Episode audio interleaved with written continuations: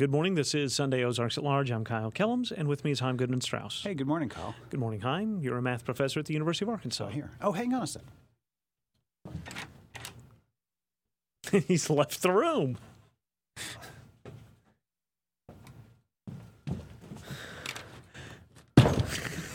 and he, you have thrown a box onto the table. I just got this moments before coming into the studio. This is a box that I, I uh, You can probably probably guess what this is. Hang on, I've got some scissors. I've got some. oh, I'm prepared. all right. So you literally just got this. Yeah. Right as I was on my way to the studio. Okay, I am. Watch your fingers. This is your book. Should we uh, play part of the Conway interview? Do we? I have it. I have it. Oh, hey. No yeah, kidding. yeah. Well, see, um, so I did last find- week we the whole the whole intention was that we were going to play this interview that we had taped several weeks ago. Right. And I called you up earlier in the week, and you told me that the computers had crashed. I we lost the hard drive. I resigned myself to that that we'd lost the uh, interview, and but I was that was one thing I was able to retrieve. fantastic.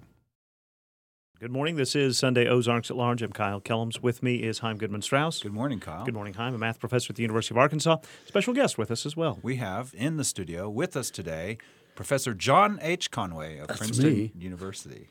Hi, John. Hello, Now, nice you- to be here. You were here on April 1st to, to deliver a lecture, was. and you have come back weeks later just for this interview. It's, Well, yes, I suppose. but also, you know, I can give you a present. Really, Yeah, let's uh, let's pull it out of its he has a, nice a rustling. mailing envelope here. This is a book called The Symmetries of Things. John H. Conway, Chaim Goodman Strauss, and in the middle is the name Heidi Burgiel. This is the book that you have been collaborating on. For years, since the last millennium. What's that, a You thousand got years it, ago? babe. Uh, yeah, Congratulations, John. yeah. Thank you, and congratulations to you, Chaim. Let's congratulate Heidi. Well, uh, Yes. Now, this is going to sound pedestrian, and I apologize in advance. But what I first see are some very beautiful images. What, what tell me about this book? it didn't sound terribly pedestrian Oh, to me.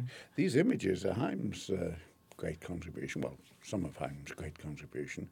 They're of all sorts of different things with possessing all sorts of different symmetries. It's the symmetries of things. Is the name of the book? Yes. So, so what are the symmetries of things? Those of us who are not mathematicians. Well, you know, you look roughly the same as your image in a mirror looks.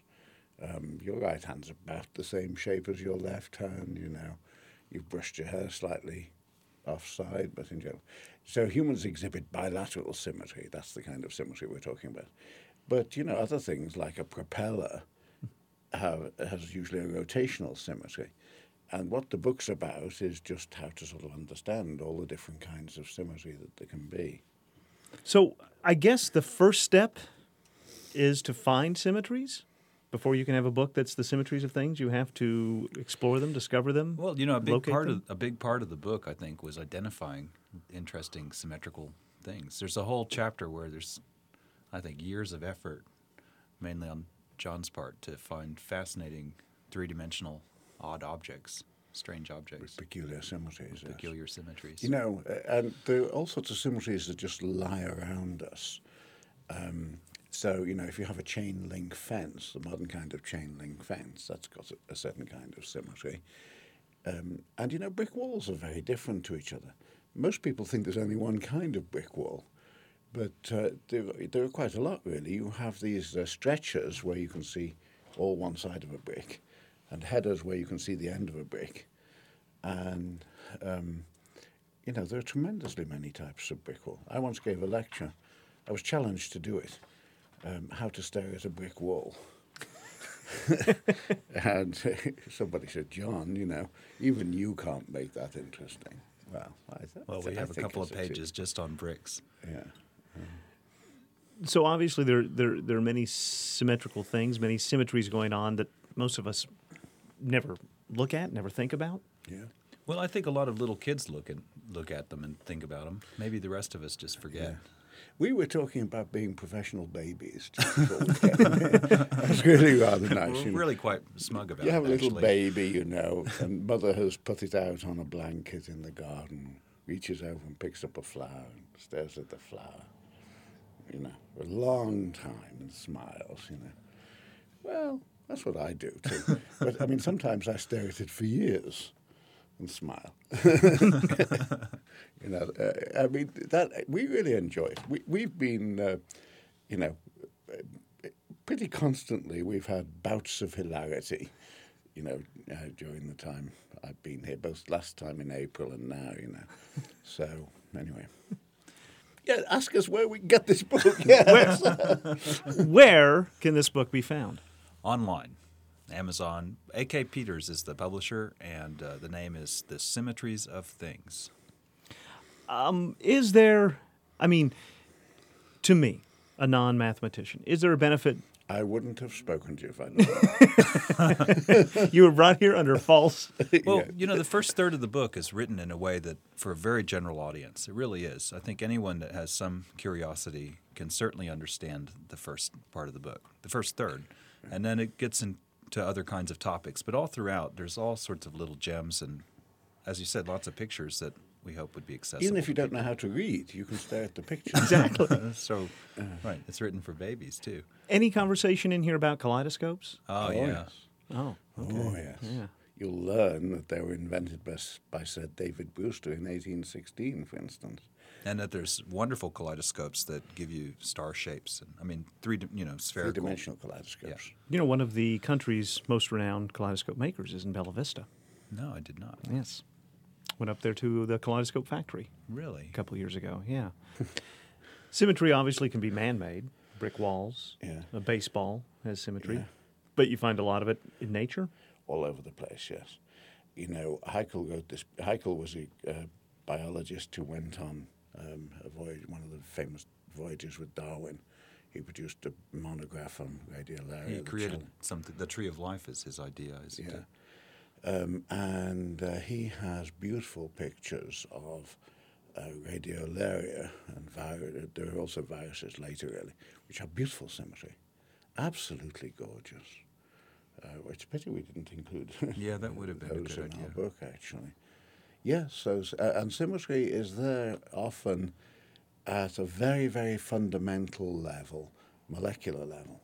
So, you know, one of the things we talk about is the symmetry of a salt crystal. Now, we don't mean what you see from outside, we mean the regular arrangement inside. And there's a diamond. and we find stuff called double diamond, which I don't think exists in nature, it just has twice the symmetry of a diamond, and so on. Um, yeah, so, you know, get this book. Please. It's it's You uh, must get the book if you want to know about symmetries of things because it's you know it's the only thing that does it now. There have been plenty of other people who've uh, who studied this subject, but we've uh, really gone right through it. Um, what's new in this book? There's a section at the front, and it's more or less all of it. It's called The Symmetries of Things. It has a wonderful picture on the front, including a dragonfly. Mm-hmm. Any significance for the dragonfly other than. no, the book designer chose that. Okay. Oh, well, okay. But, but, hey, listen, we're happy about that. I mean, Yeah. you know, first of all, you know, we, we don't believe that symmetry is all there is to life. You know, there's other stuff as well. Um, and uh, so, you know, it's nice to place our thing in the real world with a real fictitious dragonfly. it was drawn by computer, I'm sure.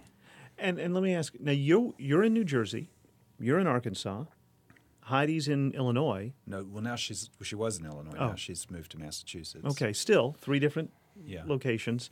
How often did the three of you physically be in one place when talking about the book? Well, that's a. Uh, there was a time when um, I was taking a sabbatical in Princeton, so we had a lot of a stretch there, and I guess Heidi came down frequently during that. Well, in this sort of first part, Heidi came to my. Uh, I was giving lectures, I think, every Wednesday in uh, in Chicago, and oh, in Evanston to be more precise. And she would come early in the morning for a lecture that was given at 4 p.m. and she'd leave at about uh, 10 p.m. you know, so she spent most of a day time. for you know quite a few weeks doing and that was sufficed for the first But That's just she and I together. Uh, but then later on, Chaim just mentioned the fact that he was actually in Princeton for a time. Later on, the three of us would get together and uh, have a really hectic writing session for They four were- days or They something. were intense, intense. Really intense. And but big chunks of the book would be just blasted out very, very rapidly.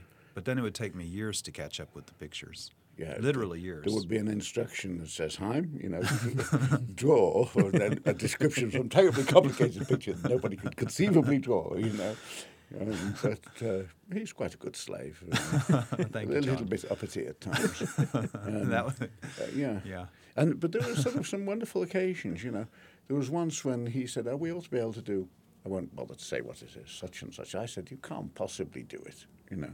And by the way, this was after we had finished our writing session, and we were sort of Celebrating dinner, right. by going to have dinner. And you know, there were a few non-mathematicians present. My wife was there, and so on. So we couldn't really talk at the dinner. But we talked. I tried to persuade him that he was it was foolish to think we could, uh, you know, even do such and such. On the walk, we sort of classified it, and then uh, that was a Friday was night, done. And uh, he, Chaim and Heidi were to collect, get on their planes next thing, but fortunately not before about noon. So we had between nine o'clock and noon, and we just wrote that chapter. So it was work that was just done Right. the previous evening in the book. But I think day. it was two and a half years before I finished illustrating that. You know, Yeah. it, you talk about these these massive writing sessions and, and and and Heidi meeting you in Evanston hours before you were to give a speech, and then uh, working on hours. But it does sound like it was intellectually rewarding Oh, and, God, and pleasurable. We enjoyed ourselves I think I'm afraid to. Can I say that the Yeah. the main audience for this book is ourselves? Is that Yeah, is yeah, that I fair? think So yeah, we'll have a copy. Actually, we don't need to buy a copy, do we? We'll get But we'll let we'll let other people buy it. You let other people come to the after party. Yeah. Uh, this may be a silly question. Symmetry doesn't have to be just visual, right? I mean, there could be audio symmetry, musical symmetry. Well, you know, we talked about groups uh, on the Math Factor a little bit. You know, just as sort of an abstract idea, and we have in the studio with us one of the world's experts on group theory. That's and, me again. And so, uh, of course, yeah, it doesn't have to be just visual in any way. It, But really, this book is not just about symmetries; it's about the symmetries of things. Things. And that word "things" we sort of chose to mean, you know, real physical things. uh, so it's really about symmetry in geometry. Uh, again, the name, The Symmetries of Things, can be found online. And uh, it's out. A.K. Peters, AK Peters, the publishers. Very good. Congratulations. thank you very much. thank you. Thanks for coming very back. happy. Thank you.